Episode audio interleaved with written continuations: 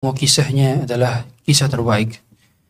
Nahnu naqussu 'alaika ahsanal qasas. Kami menceritakan kepada kalian sebaik-baik kisah. Sampai-sampai dalam Quran ada surah yang bernama Al-Qasas. Surat yang itu adalah kisahnya Nabi Musa, dinamakan surah Al-Qasas. Dan Quran menolak disebut Al-Usturah karena bukan dongeng. Sehingga kisah adalah pembelajaran yang paripurna. Bahkan setengah dari Al-Quran adalah kisah-kisah. Kisah yang kita bahas di pagi hari ini adalah berkenaan dengan kisah Ashabul Ukhdud, yang mana ini merupakan bagian daripada Al-Quran yang diceritakan oleh Al-Quran. Dia tidak diceritakan di dalam Injil, tidak diceritakan apalagi di Taurat, tapi diceritakan dalam Quran sebagai bukti kemujizatannya. Seandainya peristiwa ini tidak diceritakan dalam Quran, rasa-rasanya seperti tidak lengkap. Ada peristiwa sejarah besar dan diketahui oleh orang banyak, riwayatnya mutawatir, tetapi tidak dibukukan di dalam kitab suci, maka seperti ada yang kurang. Maka Allah Subhanahu wa taala menyampaikan surat ini, kisah ini dalam surah Al-Buruj. Qutila ashabul ukhdud. Celakalah orang-orang yang membuat parit untuk menghukum orang-orang yang beriman. Wa ma naqamu minhum illa ay yu'minu billahi al-azizil hamid. Mereka dihukum bukan karena korupsi, mereka dihukum bukan karena mencuri, mereka dihukum bukan karena memberontak, bukan bughat. Mereka dihukum hanya karena beriman. Siapa di antara kita yang dihukum karena beriman? Adapun mereka dihukum mati, dibakar hidup-hidup, disebabkan karena mereka mengucapkan la ilaha illallah. Disebabkan karena mereka mengucapkan amanna bi rabbi hadzal ghulam, kami beriman kepada Tuhan si muda ini. Diriwayatkan oleh Rasulullah SAW sendiri dari hadis Suhaib bin Shihab Ar-Rumi dalam hadis yang panjang di nomor hadis riwayat Muslim nomor hadis 3005, hadis yang panjang, bahwa Rasulullah SAW menyampaikan kepada para sahabatnya. Hadis ini diriwayatkan oleh Suhaib bin Shihab Ar-Rumi, seorang sahabat dari Persia, dari Romawi, dan beliau menceritakan cerita ini menunjukkan bahwa memang di antara kurikulum Nabi adalah kurikulum kisah. Terkadang beliau menyampaikan kisah yang panjang untuk menceritakan kepada para sahabat faedah-faedah tentang tauhid, keimanan dan keteladanan, bahwa penyiksaan yang kalian dapati dari kalangan orang-orang kafir Quraisy tidak ada apa-apanya dibandingkan orang-orang terdahulu. Kalau kalian, wahai Bilal, engkau digiring oleh anak-anak menuju penjuru-penjuru kota Madinah, dipukuli, ditimpa dengan batu yang panas setengah hari bolong, tidak ada apa-apanya dibandingkan mereka. Kalau engkau, wahai Ammar, ditimpa batu yang panas, digosok daripada punggungnya dengan bebatuan, dilempari bebatuan, tidak ada apa-apanya dibandingkan mereka. Wahai kalian Sumayyah, wahai kalian Yasir, dan seluruh orang-orang yang tertindas ketika di kota Makkah, maka tidak ada apanya dibandingkan mereka. Bukankah Rasulullah SAW sedang menjelaskan bahwa kisah adalah sebaik-baik pelajaran dan teladan? Kisah ini pada dasarnya adalah kisah yang masyhur dan populer di kalangan Jazirah Arab, dikarenakan peristiwa ini terjadi 47 tahun sebelum Rasulullah SAW dilahirkan. Berarti 47 tahun sebelum tahun gajah, tepatnya di tahun 523 Masehi, yang pada saat itu lokasinya adalah di Arab Selatan yang perbatasan dengan Yaman, di Najran, di mana pada saat itu ada suku Himyar, yang kerajaan Himyar yang berkuasa, yang mana rajanya adalah Yusuf bin Syarahbil atau dikenal dengan Dzu Nuwas. Dzu Nuwas ini adalah seorang Yahudi pada awalnya. Dia mendirikan kerajaan hasil daripada mengkudeta raja sebelumnya, yaitu Zusonathia. Dia tidak mendapatkan dengan cara yang baik, tapi dengan cara kudeta, yang pada saat itu mayoritas masyarakatnya sudah beragama Nasrani. Najran sudah beragama Islam kalau bahasa kita. Dikarenakan syarat menjadi Islam adalah bertauhid, monoteisme, dan tidak melakukan paganisme, betul-betul konsekuensikan la ilaha illallah, dan beriman kepada Nabi terakhirnya. Itu syarat Islam. Dan pada saat itu Rasulullah belum ada. Sehingga mereka beriman kepada Nabi Isa. Maka mereka dikatakan Muslim. Huwa sammakumul muslimina min qablu wa fi hadha. Dialah yang menamakan kalian sebagai muslimin, baik sekarang maupun sebelum-sebelumnya. Oleh karena itu, masyarakat Najran pada saat itu kita sebut saja sebagai Muslim. Dan orang yang tidak beriman kepada Nabi terakhir, berarti mereka kafir. Dalam hal ini berarti Yahudi, setelah datangnya Nabi Isa mereka kafir. Sebelum datangnya Nabi Isa mereka beriman. Karena mereka beriman kepada Nabi Musa.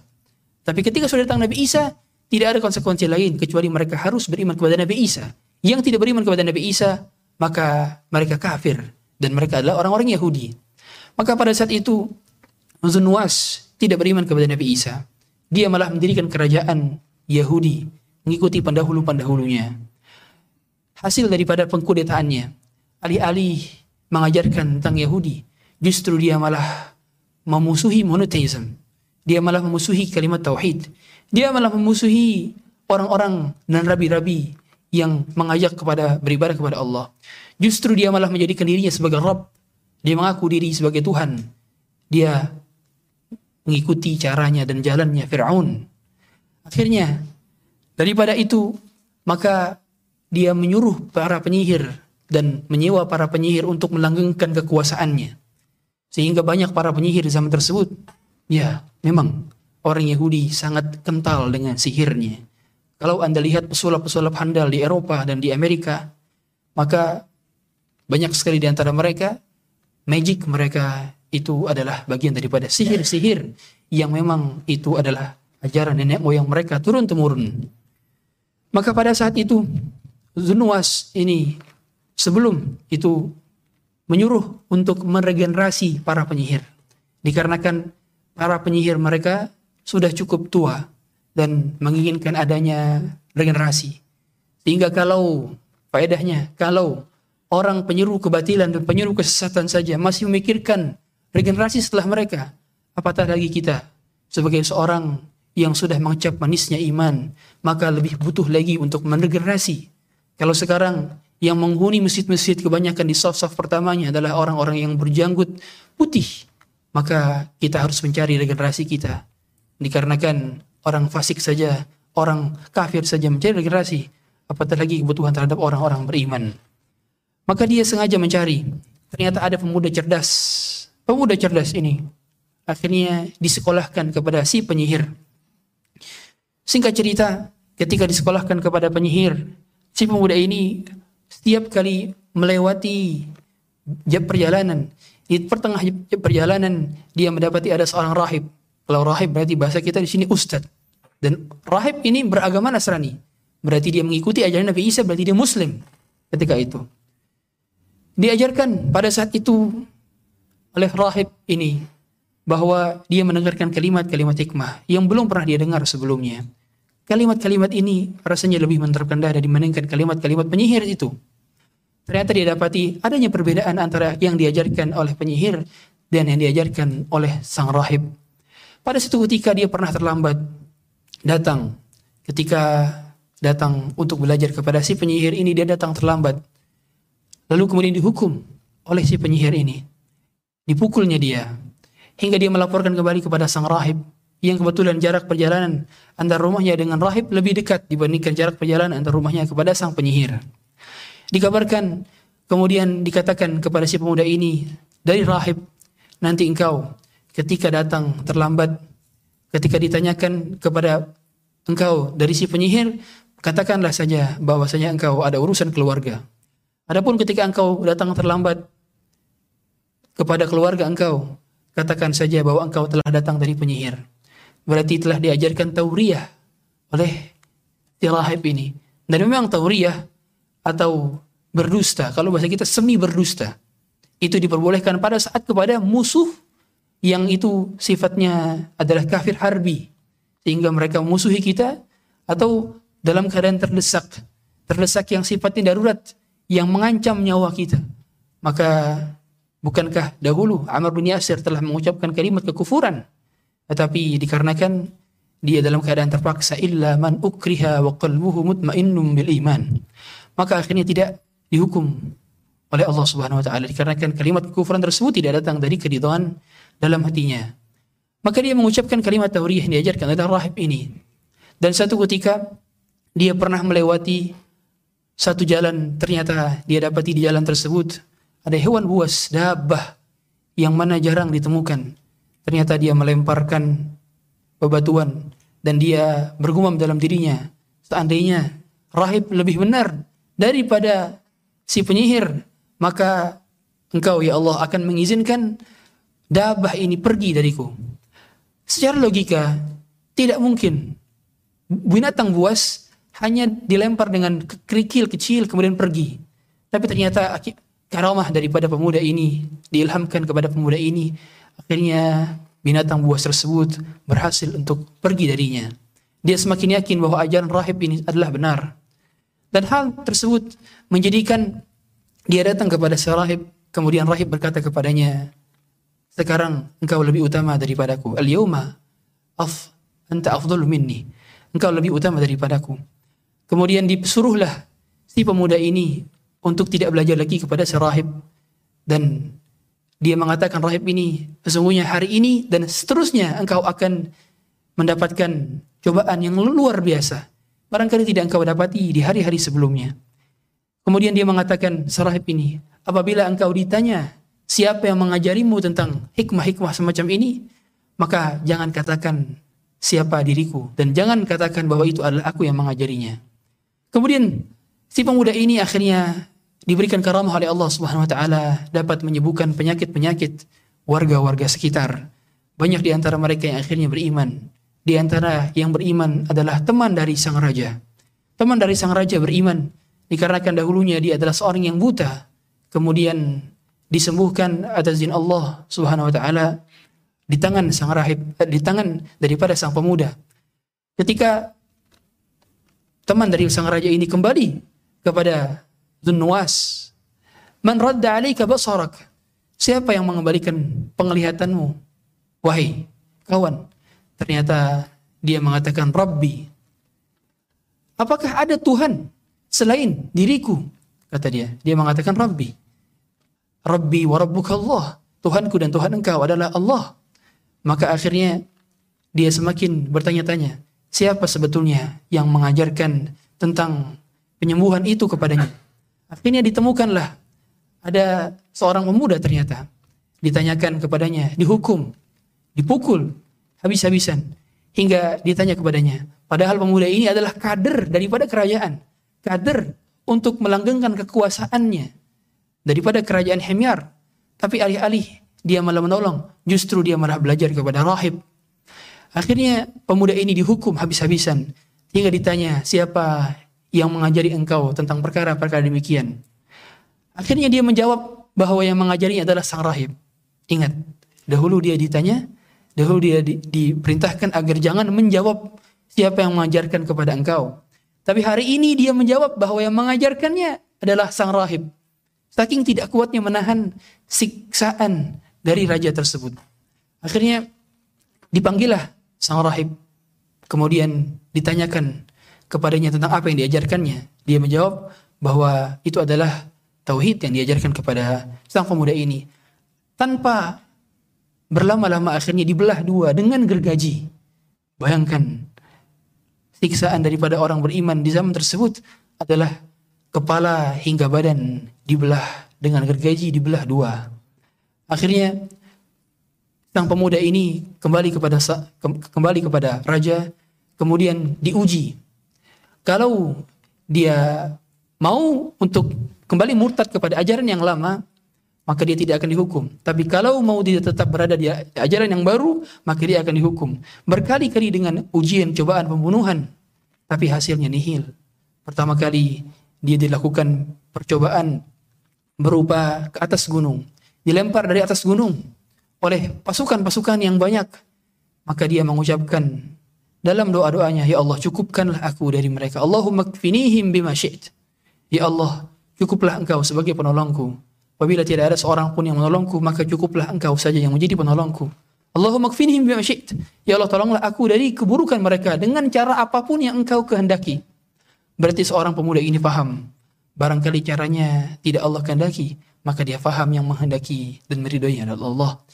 Akhirnya guncangan daripada gunung tersebut menewaskan seluruh pasukan yang hendak membunuhnya, kecuali pemuda ini yang selamat. Pemuda inilah yang selamat, sedangkan sisanya semuanya mati. Kemudian pemuda ini kembali lagi kepada raja. Apa yang telah dilakukan oleh Tuhanmu? Maka dia menjawab bahwa Tuhannya telah menolongnya. Kemudian hendak dibunuh lagi dengan cara dikirimlah dia ke tengah-tengah lautan oleh daripada kapal kecil. Di tengah-tengah lautan tersebut dia hendak ditenggelamkan. Alih-alih malah tenggelam, dia tidak tenggelam. Justru malah kapal tersebut hingga terbalik dan terjungkal, yang menjadikan seluruh orang di kapal tersebut meninggal dunia, tenggelam, kecuali si pemuda ini. Kembali lagi si pemuda ini kepada sang raja.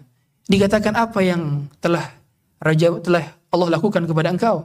Dia mengatakan, Allah lah yang telah melakukan hal ini semua kepadaku, telah menolongku, dia telah mencukupkanku, tidak ada yang lebih mencukupkanku dibandingkan dirinya. Kemudian dia memberikan persyaratan, kalau engkau hendak membunuhku, maka ambillah sebagian daripada panah, kemudian buatlah aku dilihat oleh seluruh masyarakat, kumpulkanlah masyarakat di satu tempat, fi sa'idin wahidin, kemudian ajaklah mereka semua untuk hadir di sana dan saliblah diriku. Berarti hukuman salib pada saat itu adalah hukuman Romawi, yang mana sudah masyhur di kalangan sana. Oleh karenanya Nabi Isa itu dihukum dengan disalib, dikarenakan memang Romawi telah memiliki adat istiadat ketika menghukumi orang adalah dengan menyalibnya dan menyengaja bahwa masyarakat untuk menyaksikannya. Singkat cerita, akhirnya dihukumlah si pemuda ini, disaksikan oleh ratusan ribu masyarakat pada saat itu. Sebagian riwayat mengatakan ribuan, puluhan ribu masyarakat yang menyaksikan pemuda ini. Dengan syarat ketika menancapkan panah dari arah kejauhan, dia berkata, Bismillahirrabbiladzim, dengan menyebut nama Allah, Tuhannya pemuda ini. Dia baru dapat membunuh si pemuda ini dengan disaksikan oleh banyak orang dari kalangannya. Ternyata setelah terbunuh, justru malah seluruh masyarakat malah mengatakan, amanna bi rabbi hadzal ghulam, kami beriman kepada Tuhan si pemuda ini. Kami beriman kepada Tuhan si pemuda ini. Kami beriman kepada Tuhan si pemuda ini. Dia berkata demikian. Mereka berkata demikian, akhirnya membuat si raja jengkel dan menyuruh seluruh para pasukan kerajaan untuk membuat parit-parit yang dalam dengan banyaknya kobaran api, dan daripada itu semua dibakarnya seluruh penduduk orang yang beriman. Tidaklah setiap orang yang mengucapkan kalimat tauhid kecuali akan dilemparkan ke dalam parit yang berisikan kayu-kayu bakar yang panas hingga luluh lantahlah jasad dan tulang-tulang mereka. Sampai diriwayatkan bahwa ada seorang ibu yang telah menggendong anaknya dan dia sempat ragu-ragu untuk terjun ke dalam kobangan api yang panas yang menghambar. Maka ibu ini menyaksikan anaknya berkata kepadanya, ya ummah, wahai ibunda, isbiri, bersabarlah, fa innaki 'alal haqq, sesungguhnya engkau berada di atas kebenaran. Maka akhirnya ibu ini pun menjatuhkan dirinya bersama anaknya yang tercinta, sama tawayang, dia jatuhkan dirinya hingga akhirnya dia terbakar, dan ini bukti keimanan. Di antara beberapa faedah dari kisah yang kita saksikan di sini, pertama, keteguhan keimanan orang-orang sebelum kita yang beriman. Barangkali iman kita tidak ada apa-apanya. Iman kita iman-iman kerupuk. Iman kita yang ketika diuji dengan cobaan, barangkali kita langsung lemah dan loyo. Berbeda dengan para orang-orang terdahulu. Mereka keimanannya telah teruji. Bahkan ketika dilemparkan ke dalam kobaran api pun, mereka tetap mengatakan, kami telah beriman, kami telah beriman. Faedah kedua, sempat ditanyakan kepada para masyayikh dan dijelaskan oleh pensyarah hadis, apakah kalau gitu boleh membunuh diri untuk menyelamatkan diri sebagaimana dilakukan oleh si pemuda ini? Pemuda ini menyuruh si raja untuk membunuh dirinya. Kalau gitu berarti boleh bom bunuh diri? Maka jawabannya tidak. tidak disamakan membunuh diri dengan cara demikian. Mengapa? Dikarenakan pada saat itu yang beriman hanya pemuda ini saja. Rahib telah meninggal dunia. Dan dia ingin menunjukkan kemaslahatan yang lebih besar. Dikarenakan tidak ada cara lain kecuali cara itu saja. Maka dia menginginkan akhirnya seluruh masyarakatnya ingin beriman semua dengan cara dikumpulkan di satu tempat. Dikarenakan keinginan dan hasrat raja ini adalah membunuh si pemuda ini, maka mau tidak mau satu-satunya cara adalah dengan menghadirkan seluruh penduduk pada saat itu, dan dia dibunuh ketika itu. Berarti ketika tidak ada satu cara-cara lain dan hanya cara ini saja, maka cara inilah barulah yang diperbolehkan. Adapun membunuh diri selama masih ada cara lain, maka itu tidak diperkenankan membunuh diri sendiri untuk dijadikan sebagai korban daripada membunuh musuh. Kemudian yang ketiga, faedah ketiga adalah orang-orang fasik selalu akan membenci keimanan. Tidaklah semua di antara kita ketika beriman maka akan menjengkelkan orang-orang kafir dan fasik.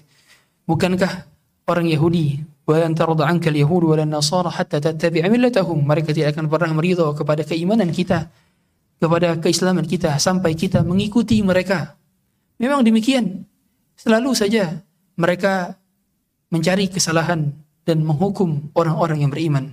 Dan tidaklah setiap peradaban ketika dipimpin oleh orang-orang kafir kecuali banyak kezaliman-kezalimannya, dan tidaklah peradaban dipimpin oleh Islam kecuali pasti banyak keadilan-keadilannya.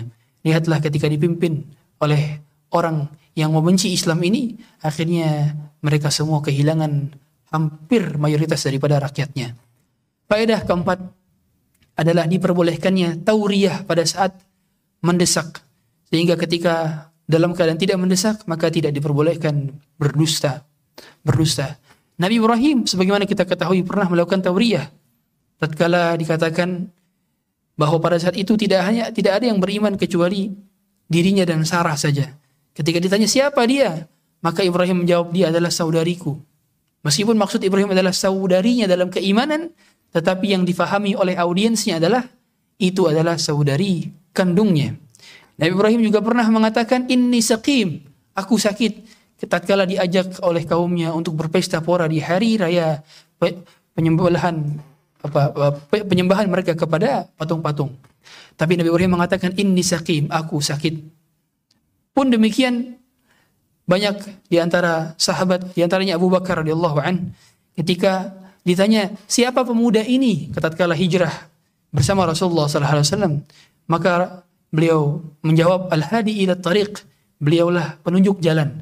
Maksud daripada Abu Bakar, penunjuk jalan menuju Allah Subhanahu wa taala. Tapi yang difahami oleh yang bertanya adalah penunjuk jalan, penuntun jalan ketika di tengah gurun pasir yang tidak memiliki jalan.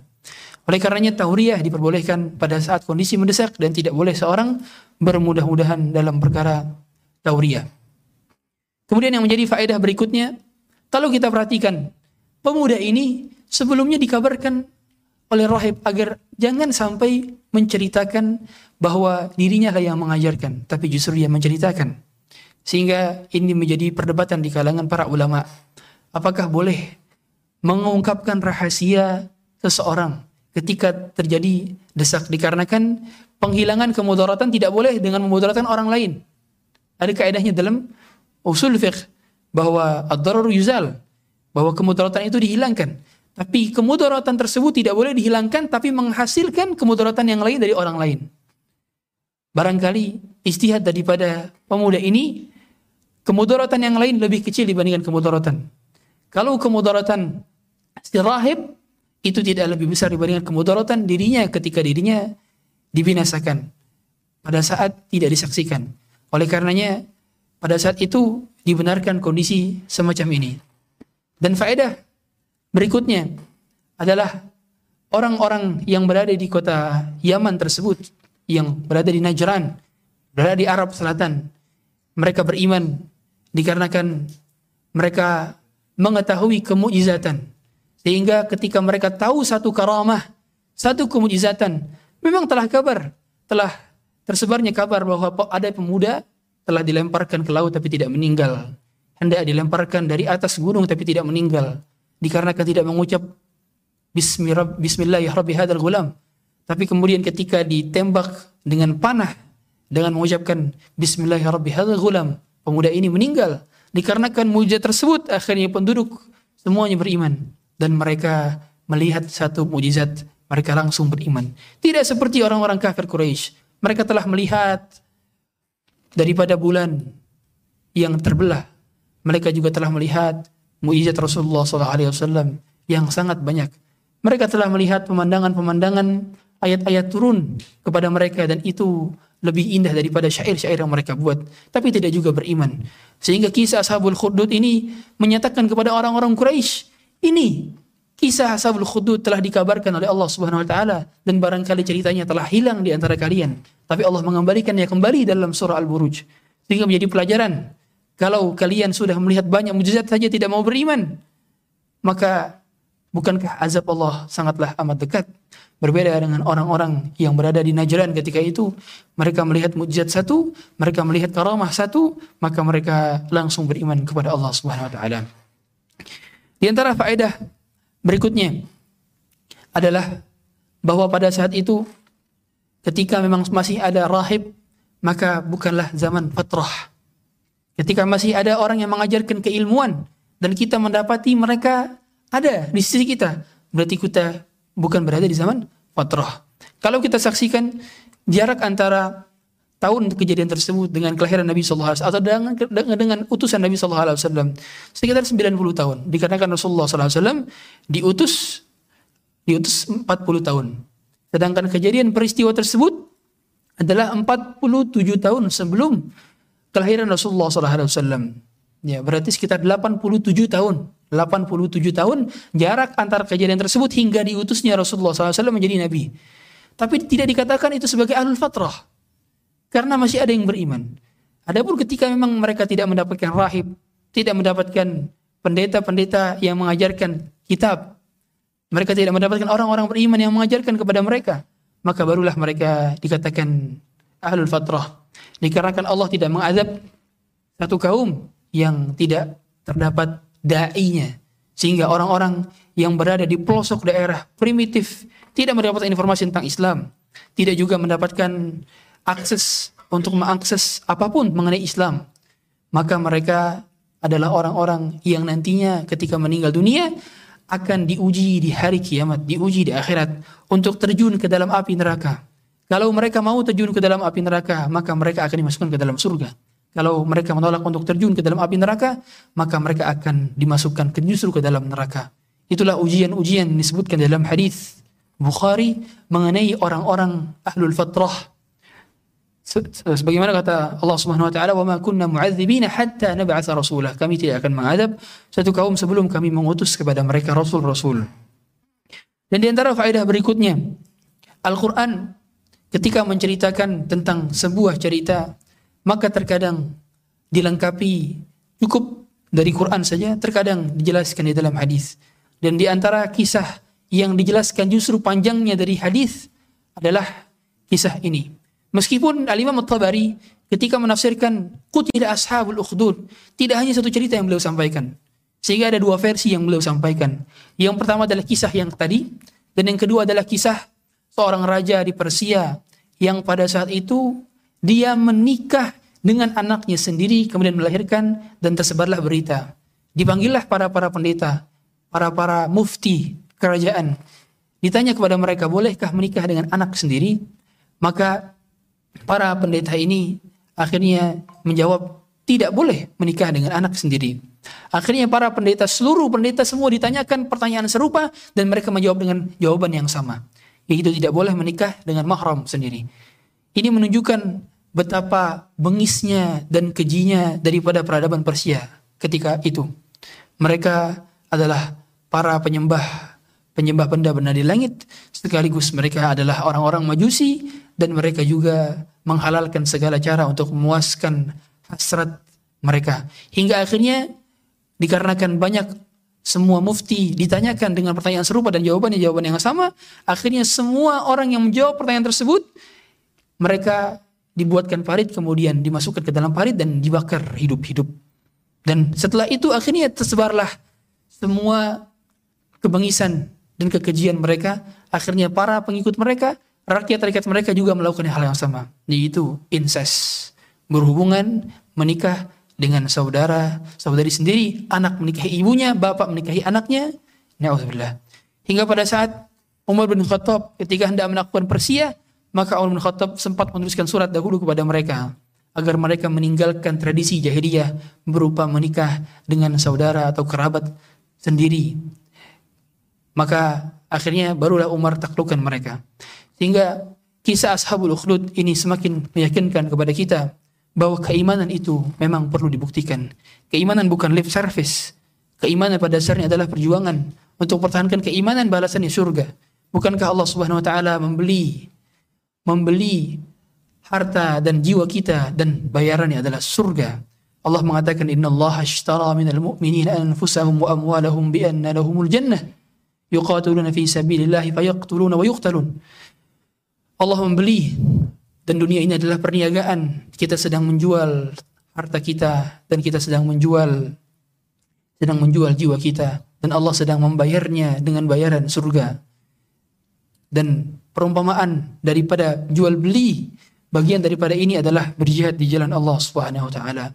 Kalau kita saksikan bagaimana dibelahnya seorang dari kepala hingga badan, mungkin yang paling mendekati di zaman sekarang adalah saudara-saudara kita di Palestina. Bagaimana tubuh mereka hancur, bagaimana kita saksikan ada seorang ibu yang mati bersama anaknya yang berada dalam pelukannya dikarenakan terkena bom. Kita saksikan betapa banyak anak-anak mati. Belum lama kita saksikan lumpuh seorang anak wajahnya dan sedang dibersihkan dengan alkohol dikarenakan takut infeksi. Begitu menyayat hati kita menyaksikan kondisi-kondisi demikian, dan mereka masih mempertahankan keimanannya. Mereka tidak kafir, mereka tidak kufur, mereka mempertahankan keimanannya. Maka balasan bagi orang-orang yang mempertahankan keimanannya adalah surga Allah Subhanahu wa taala. Hadirin sekalian dirahmati Allah Subhanahu wa taala. Di antara hikmah juga kisah Ashabul Ukhdud ini menyatakan kepada kita bahwa memang meskipun kebengisan yang terjadi, raja-raja kebengisan terjadi, maka tidak boleh tetap kita memberontak. Lalu apa dengan hadis wahai Ustaz bahwa kalimatu haqqin 'inda sultanin ja'ir, Allah akan meridhoi orang yang mengungkapkan kalimat benar di hadapan raja yang zalim. Ini kaitannya bukan dengan cara kita demonstrasi, bukan dengan cara kita melakukan tindak anarkisme, melakukan juga pengkudetaan, bukan. Kalimat yang hak di depan pemimpin zalim adalah ketika Imam Ahmad ditanya, apakah Quran itu makhluk? Maka Imam Ahmad menjawab, bukan, Quran bukan makhluk. Al-Quran laisa bimakhluk. Maka inilah kalimat hak di depan raja yang zalim. Tetapi tetap cara nasihat Ahlus Sunnah wal Jamaah kepada para pemimpinnya adalah dengan tersembunyi empat mata. Sehingga maksud daripada ini adalah ketika ditanyakan fatwa apa, maka mereka menjawab tentang kebaikan, mereka menjawab tentang kebenaran. Inilah yang berat, dikarenakan kata Imam Syafi'i, yang paling berat adalah mengucapkan kebenaran kepada raja yang zalim, kemudian mengucapkan kebenaran kepada orang yang diharapkan dari kita. Sebagaimana misalnya kita mengharapkan sesuatu dari dia, tiba-tiba dia bertanya kepada kita tentang suatu hukum, dan dia mengharapkan jawabannya itu sesuai dengan keinginannya, tapi kita malah menjawab sesuai dengan keinginan Allah Subhanahu wa taala. Maka ini berat. Maka itulah yang berat dan pahalanya besar adalah mengucapkan kalimat kebenaran di hadapan raja yang zalim. Dan ini telah dilakukan pemuda. Ini telah dilakukan oleh Rasulullah SAW kepada Abu Jahal, kepada Abu Lahab. Dan ini telah dilakukan oleh Nabi Musa kepada Fir'aun. Ini juga telah dilakukan para Nabi dan Rasul kepada raja-raja yang mereka dakwahkan. Mereka mengungkapkan kebenaran dan mereka berhasil untuk tidak teriming-iming dengan duniawi. Padahal mampu saja mereka raih kerajaan tersebut, kekuasaan tersebut. Tapi dakwahnya para Nabi bukan dakwah kekuasaan. Dakwahnya para Nabi bukan dakwah perpolitikan. Dakwahnya para Nabi adalah dakwah tauhid. Sehingga meskipun musim politik silih berganti, paslon silih berganti, tetaplah orang beriman tetap percaya bahwa yang akan mengubah suatu kondisi ke kondisi yang baik adalah Allah Subhanahu wa taala. Bukankah Allah Subhanahu wa taala sendiri yang mengatakan innallaha la yughayyiru ma biqaumin hatta yughayyiru ma bi anfusihim. Allah tidak akan mengubah satu kaum sebelum kaum tersebut ingin mengubah diri mereka. Sehingga seluruh dakwah para nabi pada dasarnya adalah dakwah yang satu, yaitu dakwah tauhid, dan seluruh para wali-wali Allah pun mengajarkan dakwah tauhid. Sebagaimana pemuda tadi, dia tidak dikategorikan sebagai seorang nabi, tapi dia dikategorikan sebagai seorang wali, dikarenakan dia memiliki karamah. Dan wali dalam istilah sunnah wal jamaah itu dibenarkan pada hal-hal yang memang memiliki dalil dan sanad yang sahih. Bukankah dahulu Abu Darda dan Salman Al-Farisi pernah melihat bahwa butiran-butiran daripada makanannya itu bertasbih? Dia sedang menyaksikan. Bukankah dahulu Umar bin Khattab juga telah menyaksikan bahwa ada bayangan-bayangan yang dia lihat ketika beliau sedang berkhutbah, ada pasukannya yang dia suruh naik-naik ke atas padahal dia tidak sedang menyaksikannya. Itu adalah karamah dan itu adalah wali.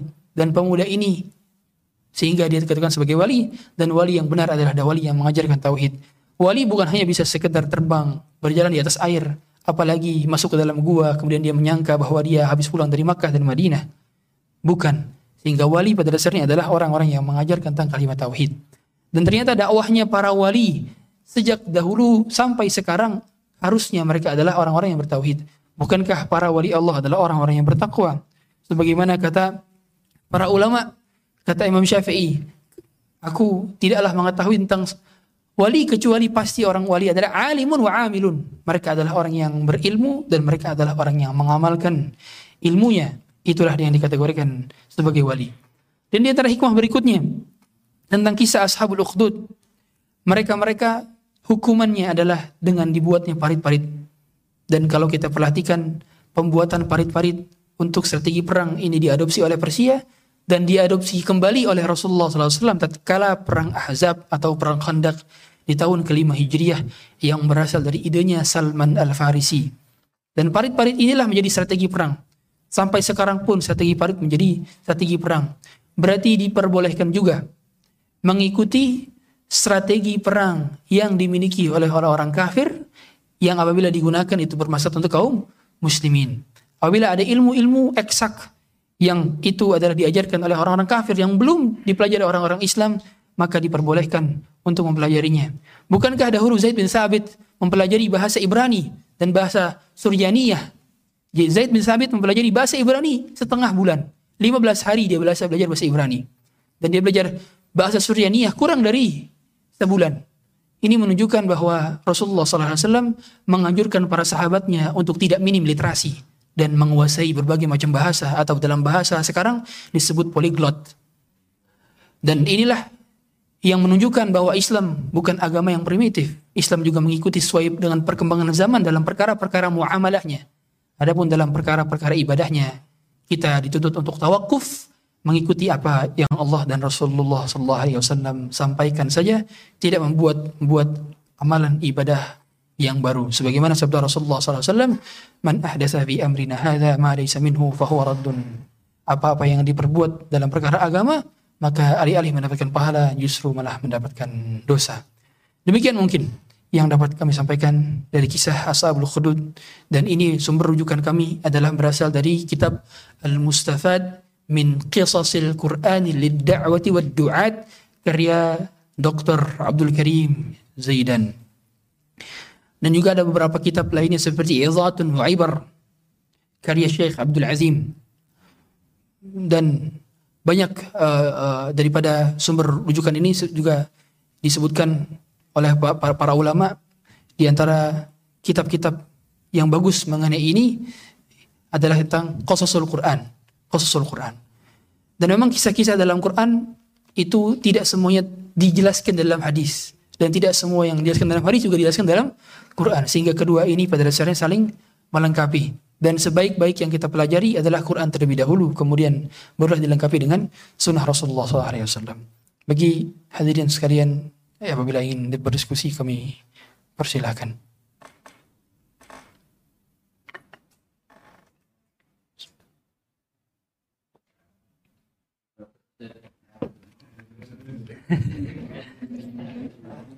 Silakan, Pak.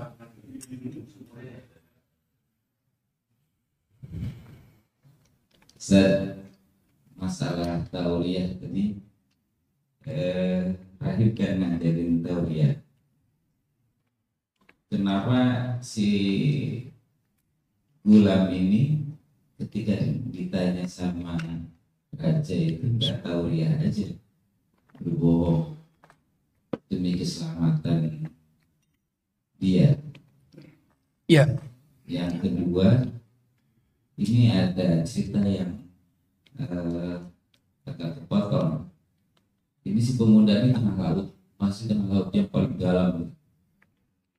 Perahunya tenggelam, semua pasukan tenggelam. Dia pulangnya pakai apa? Jauh masalahnya. Pasti raja itu apa namanya menunjukkan laut yang paling dalam sehingga tidak serangan. Itu saja. Ya, kenapa si pemuda ini tidak tahu riya saja pada saat dia mengatakan, pada saat dia ditanya siapa yang mengajarimu tentang perkara ini? Maka secara analisa sederhana pada saat itu tidak ada rahib kecuali dia. Sehingga kalau dia mengatakan rahib ini, maka tidak ada rahib lain kecuali dia. Dan kita tahu semua bahwa pengajaran yang diajarkan oleh rahib ini pada dasarnya sesuai dengan yang diajarkan oleh dia. Maka ketika rahib ini ditangkap, sempat ditanya terlebih dahulu tentang apa yang kau lakukan. Maka dia menjawab, dia beriman, dia tidak berbohong lagi si rahib ini. Maka dia dihukum atas jawaban daripada si pemuda. Berarti pada saat itu dia tidak mungkin melakukan tauriah. Tidak bisa melakukan tauriah. Dikarenakan tidak ada jawaban yang bisa memuaskan.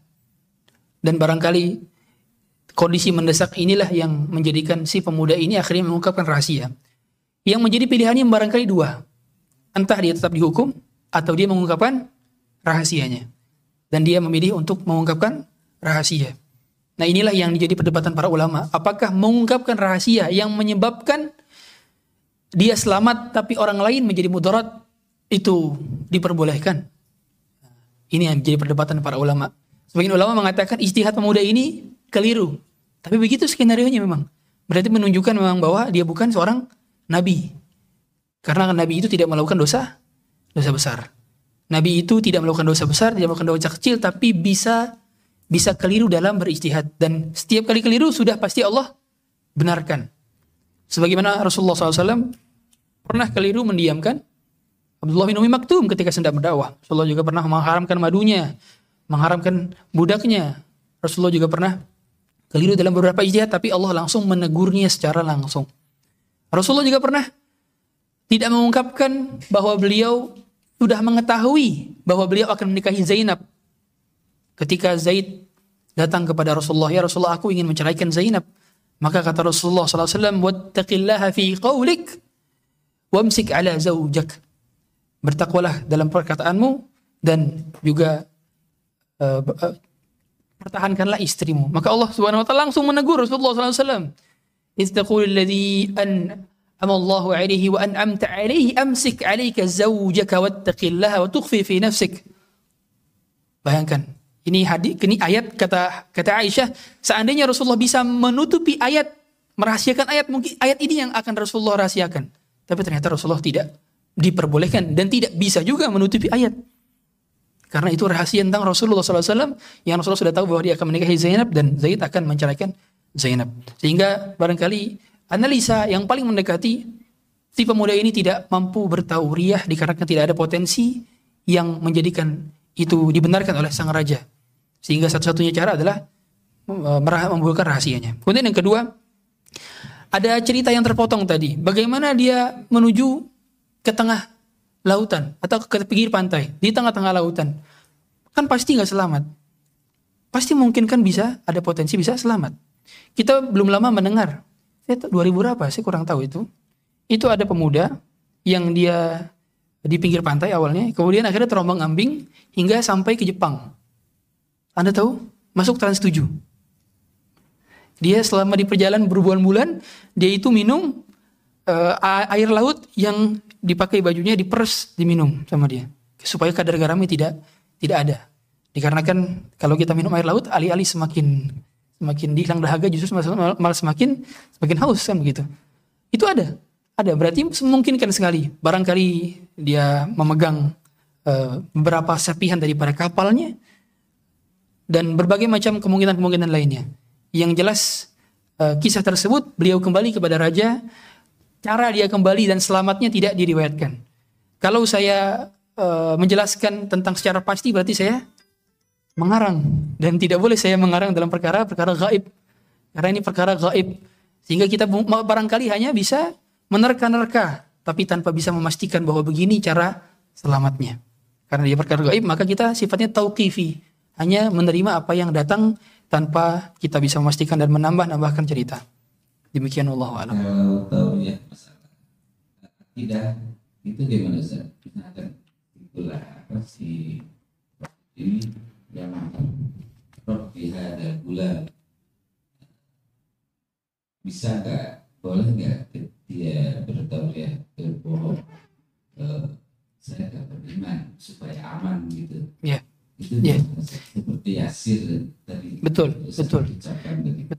Bisa saja seorang bertauliah dalam perkara akidah, sebagaimana juga yang kita Ammar juga dia berkata dia melakukan kekufuran, mengucapkan kalimat-kalimat kufur. Kemudian juga di zaman Imam Ahmad banyak ulama yang melakukan tauriyah. Yang tidak mengucapkan tauriyah hanya Imam Ahmad saja. Jadi banyak sebagian ulama seperti Imam Syafi'i itu pergi ke Mesir karena cobaan tersebut tidak tahan. Banyak ulama akhir hijrah, banyak ulama tauriyah. Sebagaimana ada ulama yang ketika ditanya apakah Quran itu makhluk? Ya, Injil makhluk. Dia mengatakan gini, Injil, kemudian Taurat, Zabur, Quran, ini makhluk. Maksudnya ini adalah jari-jarinya, bukan yang disebutkannya. Itu tauriyah. Dan ulama ada yang mengatakan seperti itu. Dan zaman tersebut ijtihad mereka itu diperbolehkan, dikarenakan mereka bisa dibunuh kalau tidak mengucapkan Quran makhluk. Ketika ditanya Imam Ahmad, kenapa engkau tidak mengucapkan tauriyah saja? Mengapa engkau malah mengucapkan Quran bukan makhluk? Kan biar selamat. Apakah jawab Imam Ahmad? Makanya dikategorikan Imam Ahlus Sunnah wal Jamaah. Imam Ahlus Sunnah wal Jamaah itu kata para ulama ada dua. Yang pertama Abu Bakar Siddiq, yang kedua Imam Ahmad rahimahullah ta'ala. Mengapa Abu Bakar? Abu Bakar pernah dia berhadapan dengan orang-orang yang murtad. Karena di zaman beliau banyak sekali yang murtad. Dan beliau berhasil untuk mendakwakan kembali dan juga membunuh para orang murtad. Sehingga dikategorikan Imam Ahlussunnah wal Jamaah.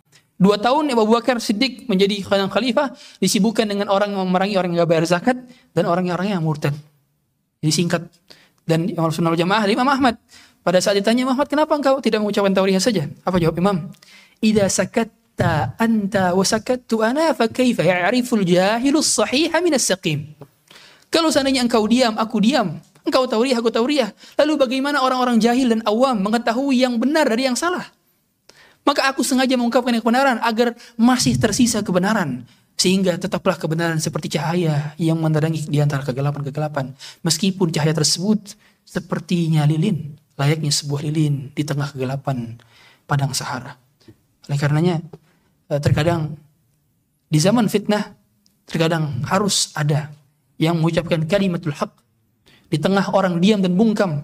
Karena ulama tidak boleh diam kepada kemungkaran. Tidak boleh ulama diam kepada kemungkaran.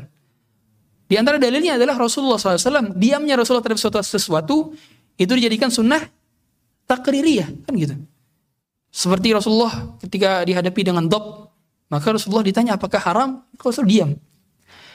Dan diamnya Rasulullah menunjukkan akan kebolehannya. Berarti kalau Rasulullah tidak mendiamkan, Rasulullah melarang, berarti termasuk bagian daripada haram. Dan diamnya terus menunjukkan pada kebolehan. Berarti kalau ada ulama mendiamkan kemungkaran, berarti sama saja dia mendiamkan juga, dia berarti mendeklarasi bahwa itu adalah suatu perbuatan yang boleh. Sehingga ulama tidak boleh diam kepada kemungkaran. Sebagaimana Imam Ahmad tidak diam ketika dikatakan Quran adalah makhluk. Minimal berkata bahwa itu adalah sebuah hal yang terlarang. Demikian, wallahu a'lam. Wassalamualaikum warahmatullahi wabarakatuh. Masalah keimanan itu untuk dari warga, rakyat tersebut. Dari dia kafir hanya ditunjukkan suatu mukjizat dari Allah, langsung berubah menjadi agama Islam. Gimana tak untuk menguatkan dari kita zaman sekarang ini kan sudah keimanannya kan udah antara berkawal dengan beriman, yang antara abu-abu dan apa pasti banyak sekali dari zaman sekarang itu tidak kita atau apa ini kondisi dari ini. Iya, tentu kondisinya berbeda dan masyarakat pada saat itu dengan mudahnya begitu beriman. Melihat karamah daripada pemuda ini dan pemuda ini mampu menjadi wasilah bagi keimanan masyarakat yang banyak yang mereka adalah syuhada, mati dalam keadaan mempertahankan keimanan mereka di tengah raja-raja yang zalim. Untuk meyakinkan di zaman seperti sekarang ini, maka barangkali kalau caranya tidak bisa seperti demikian, maka kita tahu semua kebodohan merajalela, kefasikan merajalela, kesyirikan merajalela, kebid'ahan merajalela. Dan itu semua bisa teredukasi dengan ilmu. Teredukasi dengan ilmu. Dan ilmu inilah yang menjadikan Rasulullah SAW berdakwah selama 23 tahun lamanya. Berdakwah tauhid 13 tahun lamanya di kota Makkah, 10 tahun di kota Madinah. Yang menunjukkan untuk mengedukasi masyarakat itu tidaklah mudah. Memang ada suatu kondisi orang bisa beriman dengan cara demikian. Banyak kisah sahabat yang memang mereka beriman gara-gara mendengarkan ungkapan dari Rasulullah SAW saja. Sebagaimana kita ketahui, Dimat, kita tahu kisah Dimat ya. Dimat, dia dahulunya adalah seorang apa? Dia seorang penyihir. Dia suka jampi-jampi lah, jampi-jampi tapi jahiliyah. Dia suka menyembuhkan orang-orang yang sakit di antara mereka dengan tradisi jahiliyah. Ketika melihat Rasulullah SAW, dikira Rasulullah SAW ini orang gila karena banyak kabar tersebar bahwa Rasulullah orang gila. Sengaja memanggil Rasulullah, "Wahai Muhammad, maukah engkau aku sembuhkan? Sepertinya engkau berada dalam kesakitan." Maka kata Rasulullah SAW mengucapkan khutbatul wada', "Innal hamdalillah nahmaduhu wa nasta'in" dan seterusnya. Akhirnya kalimat apa ini? Coba diulangi lagi sama Rasulullah SAW. Kalimat apa ini? Akhirnya tanpa lama dia beriman. Memang ada orang yang mudah untuk masuk ke dalam Islam. Tapi ada orang butuh dijelaskan berkali-kali untuk bisa masuk Islam. Begitulah hidayah. Hidayah memang tidak sama antara satu dengan yang lainnya. Ada orang yang mudah, ada orang yang sulit. Tapi memang orang yang menjemput hidayah mereka adalah orang-orang yang mujahid. Bukankah kata Allah Subhanahu wa taala, "Walladzina jahadu fina lanahdiyannahum subulana." Sehingga pada dasarnya berbeda antara hidayah. Ada orang, kita tahu kisah mu'alaf itu ada orang dia gara-gara cuma ngeliat orang sholat saja. Ini apa kok gerakannya unik, saya tidak dapati di agama saya. Akhirnya dia masuk sholat. Ada orang juga mendengar azan masuk Islam. Ada orang karena membaca ayat di halaman terakhir dalam Quran, yaitu surat Al-Ikhlas, dia melihat artinya, akhirnya masuk Islam. Banyak wasilah-wasilah. Tapi ada juga yang dia harus ngeliat-liat, dia research, dia beradu argumen, dia berdialog, baru dia masuk Islam. Ada. Berarti memang cara keimanan orang berbeda-beda. Dan kebetulan cara yang Allah tetapkan kepada orang-orang di zaman tersebut, di kerajaan daripada Himyar penduduknya, adalah mereka beriman dengan melihat daripada karamahnya pemuda ini. Inilah yang menjadi wasilah. Nah, barangkali apa yang kita lakukan bisa menjadi penyebab daripada keimanan seorang. Maka jangan pernah remehkan kebaikan. Karena memang non-muslim tidak membaca Quran, tapi non-muslim membaca kita. Non-Muslim doesn't read Quran, but they do read us. Mereka membaca kita. Maka jadilah sebaik-baik representasi dari Islam supaya menjadi wasilah dari hidayah orang. Wallahu a'lam. Silakan, Pak. Assalamualaikum.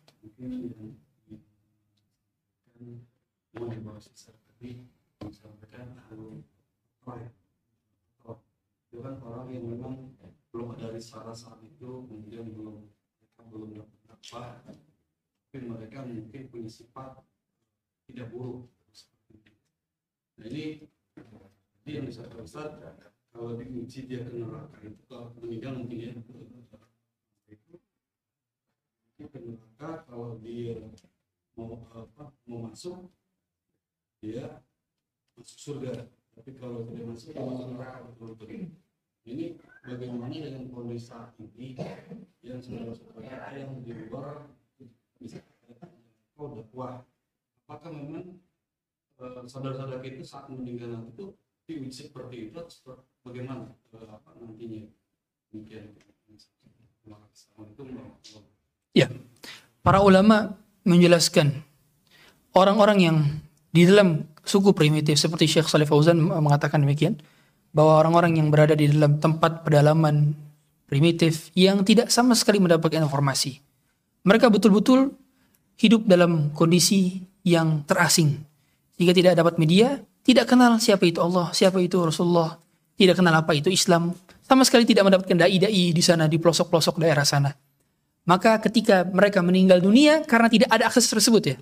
Tapi kalau misalkan mereka di perkotaan, mereka punya handphone, mereka punya gadget, pasti mereka mengetahui apa itu Islam, apa itu Rasulullah, siapa itu Rasulullah, dan bagaimana ajaran dan kajian-kajian terus berluas. Maka ini tidak diudzur. Tidak diudzur. Berarti bukan semata-mata orang yang tidak mendapatkan dakwah tiba-tiba diudzur. Al-udzu bil jahl. Tidak langsung demikian. Tapi harus ada ketentuannya, yaitu mereka hidup dalam di pelosok.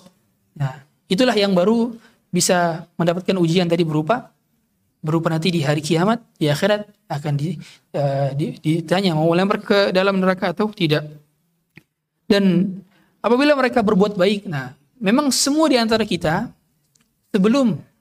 sebelum Allah menciptakan kita secara fisiknya, maka Allah Subhanahu wa taala telah mengambil perjanjian kepada kita di alam alas.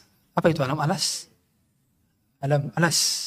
Bagaimana Allah katakan, "Wa idz akhadha rabbuka min bani adama min zuhurihim dzurriyyatahum wa asyhadahum ala anfusihim alastu bi rabbikum qalu bala syahidna an taqulu yawmal qiyamati inna kunna an hadza ghafirin."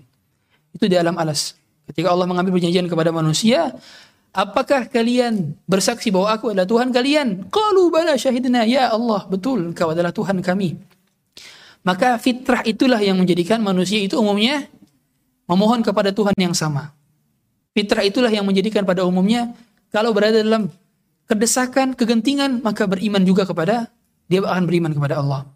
Maka kita lihat sebagaimana Ikrimah bin Abi Jahal dahulu lari daripada Rasulullah SAW. Ketika Fatuh Makkah lari dia sampai di satu kapal, ternyata kapalnya hendak hancur. Dia beriman, saya mau beriman kepada Tuhannya si Muhammad. Akhirnya dia ditolong dikarenakan dia mengikhlaskan. Memang demikian. Orang-orang fasik, orang-orang kafir zaman dahulu, itu kalau mereka sudah berada di lautan, mereka umumnya akan memasrahkan diri kepada Allah Subhanahu wa taala. Dan akhirnya membuatnya beriman. Sehingga semua kita memiliki jiwa fitrah tersebut. Dan seandainya orang kafir berbuat kebaikan, kalau orang kafir berbuat kebaikan, maka bisa yukhaffaf azab. Dia dikurangi azabnya di neraka, tapi tidak menjadikan mereka masuk surga. Itu kaidah Ahlussunnah wal Jamaah, bahwa orang kafir sedekah, banyak orang-orang kafir sedekah, apalagi kalau lagi jadi nyalek ya. Banyak mereka sedekah, dan kalau mereka mati dalam keadaan kekufuran, maka mereka tetap berada di neraka, tapi mereka bisa dikurangi azabnya dikarenakan perbuatan baik mereka. Dalilnya adalah dikuranginya azab daripada Abu Lahab setiap hari Senin, dikarenakan dahulu pernah membebaskan budaknya, yaitu Suhaibah al-Aslamiyah. Itulah yang menjadi dalil dari para ulama. Ya, wallahu alam. Silakan, Pak. Saya senang kalau Bapak yang nanya, karena ada ilmu yang dijawab. Dari literasi yang ada itu kan, kalau kita membaca kisah-kisah lain yang memang selaras dengan kisah-kisah juga yang diakini orang-orang tersebut. Ya. Tapi uniknya Ashabul Ukhdud ini, itu dia tidak ada satupun literasi di Kristen. Padahal kisah tentang Ashabul Ukhdud itu kisah tentang umat Nabi Isa.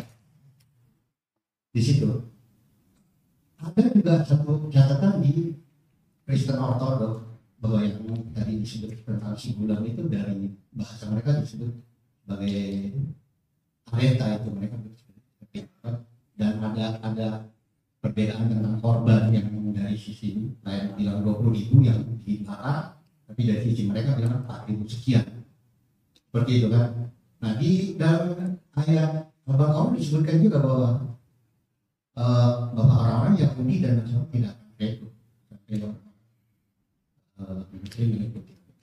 uniknya di Ashabul Ukhdud kita suruh mengikuti semangat dari orang-orang pengikut dari Nasrani itu. Nah, ini bagaimana kita menyikapi itu? Terima kasih. Iya. Mengapa? Ya. Jadi ada garis lurus yang saya baca bahwa sesungguhnya yang memusnahkan dari Dzu Nuwas itu salah satunya adalah prajurit yang bernama Abraha. Itu garis lurus itu yang membawa pasukan gajah untuk membakar Ka'bah. Itu unik dari situ. Jadi garis lurus. Terima kasih. Ya. Mengapa Ashabul Ukhdud tidak disebutkan di dalam literasi Alkitab, Injil, Torah? Dikarenakan peristiwanya pada saat itu dalam kondisi sudah tidak lagi turun wahyu kepada Nabi Isa. Nabi Isa telah wafat, sehingga tidak turun wahyu kepada Injil. Dikarenakan peristiwa itu terjadi 47 tahun sebelum kelahiran Rasulullah SAW. Sehingga tidak terjadi penulisan di dalam Injil. Kalaupun itu terjadi, maka barangkali itu adalah distorsi dari mereka karena mereka yuharrifun dari kalimat min mawadi'ih. Yuharrifun dari kalimat min ba'di mawadi'ih. Mereka menambah-nambahkan dan mereka mendistorsi ayat dan mereka mengarang-arang kisah. Tapi ternyata mereka dalam hal ini tidak mengarang. Dalam hal ini tidak mengarang. Berarti mereka umumnya memang mereka itu mendistorsi, menambahkan ayat yang tidak sesuai dengan kondisi mereka, menghapus ayat atau mereka mendistorsi tafsirnya. Makanya di antara pembeda yuharrifun al-kalima 'an mawadi'ih itu adalah mendistorsi ayat, menghapus ayat, menambah ayat. Adapun yuharrifun al-kalima 'an min ba'di mawadi'ih adalah mendistorsi tafsiran ayat. Harusnya tafsir begini malah ditafsir lain. Berarti kalau orang yang menafsirkan di luar tafsirnya para salaf, tafsir seenaknya sendiri untuk mengikuti hawa nafsu, berarti tidak jauh berbeda dengan seperti mendistorsi ayat yang dilakukan oleh orang-orang Yahudi. Kemudian yang kedua, betul ada keterkaitan antara Abraha. Abraha inilah yang akan menghancurkan raja daripada kerajaan di sana. Itu kerajaan yang memang dihancurkan oleh Abraha. Karena Abraha beragama Nasrani. Abraha itu beragama Nasrani. Dan dia agama yang memang menjadi majority of people yang berada di Yaman ketika itu. Kalau bahasa kita mungkin menjadi agama resminya lah, agama resmi di situ ya. Agama resmi, official religionnya yang berada di Yaman ketika itu. Maka kerajaan Himyar ini minoritas sebetulnya dia, minoritas. Maka yang akan mengkudetanya kembali adalah Abraha, betul. Makanya ada keterkaitan antara surah Al-Fil ketika Abraha itu datang, itu tafsirannya mirip-mirip kalau kita lihat runut dengan surat Al-Buruj, runut dia. Karena memang Abraha ini adalah seorang Nasrani yang mana dia dahulu geram dikarenakan gerejanya yang dia bangun di Sana'a untuk menyaingi Ka'bah. Karena mengapa orang-orang Arab kok keliling-keliling terus putar-putar Ka'bah, mereka akhirnya iri dengan pemasukan dan income yang didapatkan oleh orang-orang kafir Quraisy yang mendapatkan domestik dan internasional gara-gara banyak orang datang ke sana. Karena kota yang banyak didatangi otomatis masukannya juga tinggi kan begitu. Maka akhirnya dia buat gereja di sana, gereja di Sana'a yang menyaingi. Akhirnya orang-orang Arab alih-alih malah memuliakan gereja tersebut, malah menghancurinya, malah mengkotorinya, membuat Abraha geram hingga akhirnya dia datang ke sana. Nah, kalau kita perhatikan saat itu agamanya si Abraha, agamanya si mana orang-orang di kaum Abraha itu masih lebih benar dibandingkan orang-orang kafir Quraisy. Mengapa? Abraha itu kan Nasrani, mengikuti Nabi Isa, masih lebih benar dibandingkan orang kafir Quraisy yang mereka melakukan paganisme, mereka musyrik, paganisme. Makanya mana Pak? Ahlul kitab itu dipanggil secara khusus oleh Allah Subhanahu wa taala. Ya ahlal kitab, ta'alu ila kalimatin sawa'in bainana wa bainakum. Ahlul kitab, kemarilah. Berarti mengapa Allah menyebutkan ahlul kitab secara khusus? Bahkan sembelihan ahlul kitab saja menjadi halal bagi kita kan? Mengapa? Berarti Islam itu menempatkan orang pada posisi dan porsinya. Itu hebatnya Islam. Jadi emang kalau orang punya kitab sama orang yang gak dikasih kitab, orang kafir Quraisy gak dikasih kitab, orang Persia dan Majusi gak dikasih kitab, maka mereka dipanggil bukan ya ahlul kitab. Yahudi, Nasrani dikasih kitab. Maka orang yang memiliki potensi untuk mendekati kebenaran lebih dekat dipanggil dengan panggilan khusus, ya ahlul kitab. Makanya umumnya juga orang-orang yang memiliki gelar dan jasa, memang ada umumnya, memang orang dia bisa mendapatkan hidayah kalau dipanggil gelarnya. Ada memang demikian. Berarti cara dakwah segmentatif itu berbeda. Tiap atas, bawah, kanan kiri itu terkadang berbeda. Tapi jelas memang betul Pak, ada keterkaitan antara Abraha dengan kisah Surah. Dan silakan Ustaz Pak Muslim. Baik, silakan. Menarik tentang sikap kaum muda ini. Dua pertanyaan singkat. Apakah muda ini mengajak berdakwah pada dirinya? Jadi mengikut maksudnya dari Islam. Yang kedua, bagaimana sikap kita terhadap bias? Kalau tadi pemuda lari dari mati, kritik, kayaknya dengan saat ini, bagaimana kita bersikap terhadap kezaliman penguasa? Kita sebagai medsos, aibnya, kemudian pada langsung atau ikut masuk ke dalam sistem mereka. Dan yang terakhir kaitannya dengan bidang kesehatan antum Ustaz, dengan bebas atau pilkada yang sistemnya bagian dari seperti sekarang, bagaimana menyikapi ini bicara sejauh ya.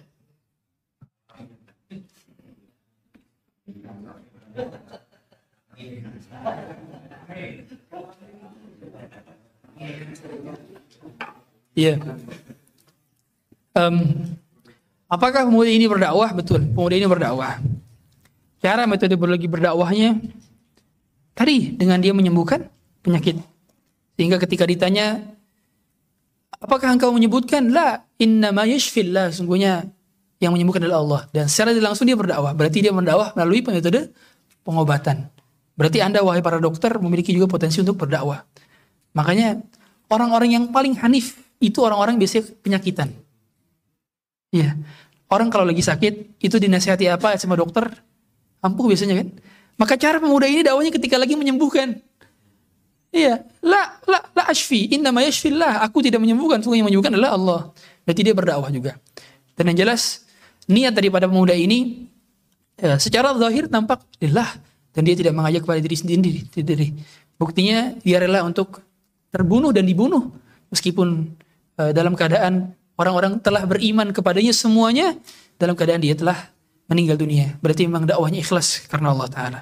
Ya, innama ad'u ilallah ala basiratin ana wa man ittaba'ani. Aku berdakwah betul-betul karena ya, dikarenakan memang begitulah yang disabdakan oleh Rasulullah SAW, bahwa memang sebaik-baik untuk menasihati penguasa, untuk menghindari kemudaratan yang lebih besar daripada itu adalah dengan menasihatinya secara diam-diam. Dan ini tidak mengkonsekuensikan kita akhirnya menjilat penguasa, bukan. Menasihati diam-diam itu menceritakan dan menjelaskan tentang kebenaran, bukan dengan menjilat penguasa. Berbeda antara kedua hal ini. Jangan disalahartikan bahwa menasihati penguasa berarti malah membenarkan tindak laku penguasa. Tidak, tetap kita jelaskan kepada penguasa tersebut bahwa ini salah dan ini salah, sebagaimana Imam Ahmad melakukannya. Dan terkait dalam hal ini, berarti kita ketika menjadi seorang yang memang diberi amanah oleh Allah Subhanahu Wa Taala untuk menjadi penguasa atau penasihat penguasa, maka tidak boleh kita menyalahi aturan Allah Subhanahu Wa Taala, dikarenakan ketaatan kepada penguasa itu berkaitan tidak langsung dengan ketaatan kepada Allah dan Rasulnya. Oleh karena itu ketika Allah mengatakan, ya ayyuhalladzina amanu ati'ullaha wa ati'ur rasula wa ulil amri minkum. Lihat, dalam perkara Allah dan Rasulnya ada ati'u. Tapi dalam perkara ulil amri tidak ada ati'u. Langsung pakai waw saja. Ati'ullah wa ati'ur rasul wa ulil amri minkum. Bukan ati'ullah wa ati'ur rasul wa ati'ulil amri minkum.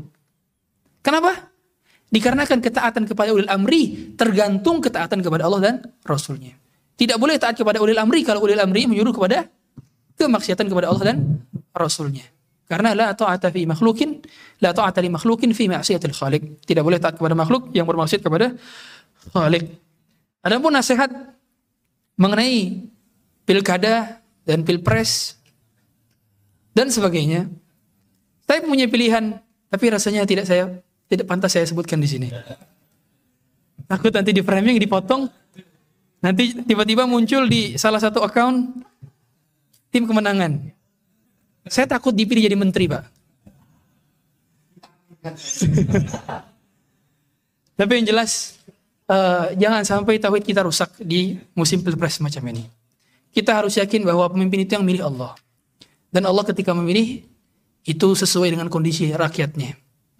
Kalau ternyata semoga tidak terjadi. Ternyata pemimpin yang memimpin Indonesia adalah pemimpin yang zalim, yang tidak sesuai dengan syariat Islam atau jauh dari syariat Islam. Salat 5 waktu saja tidak misalnya. Maka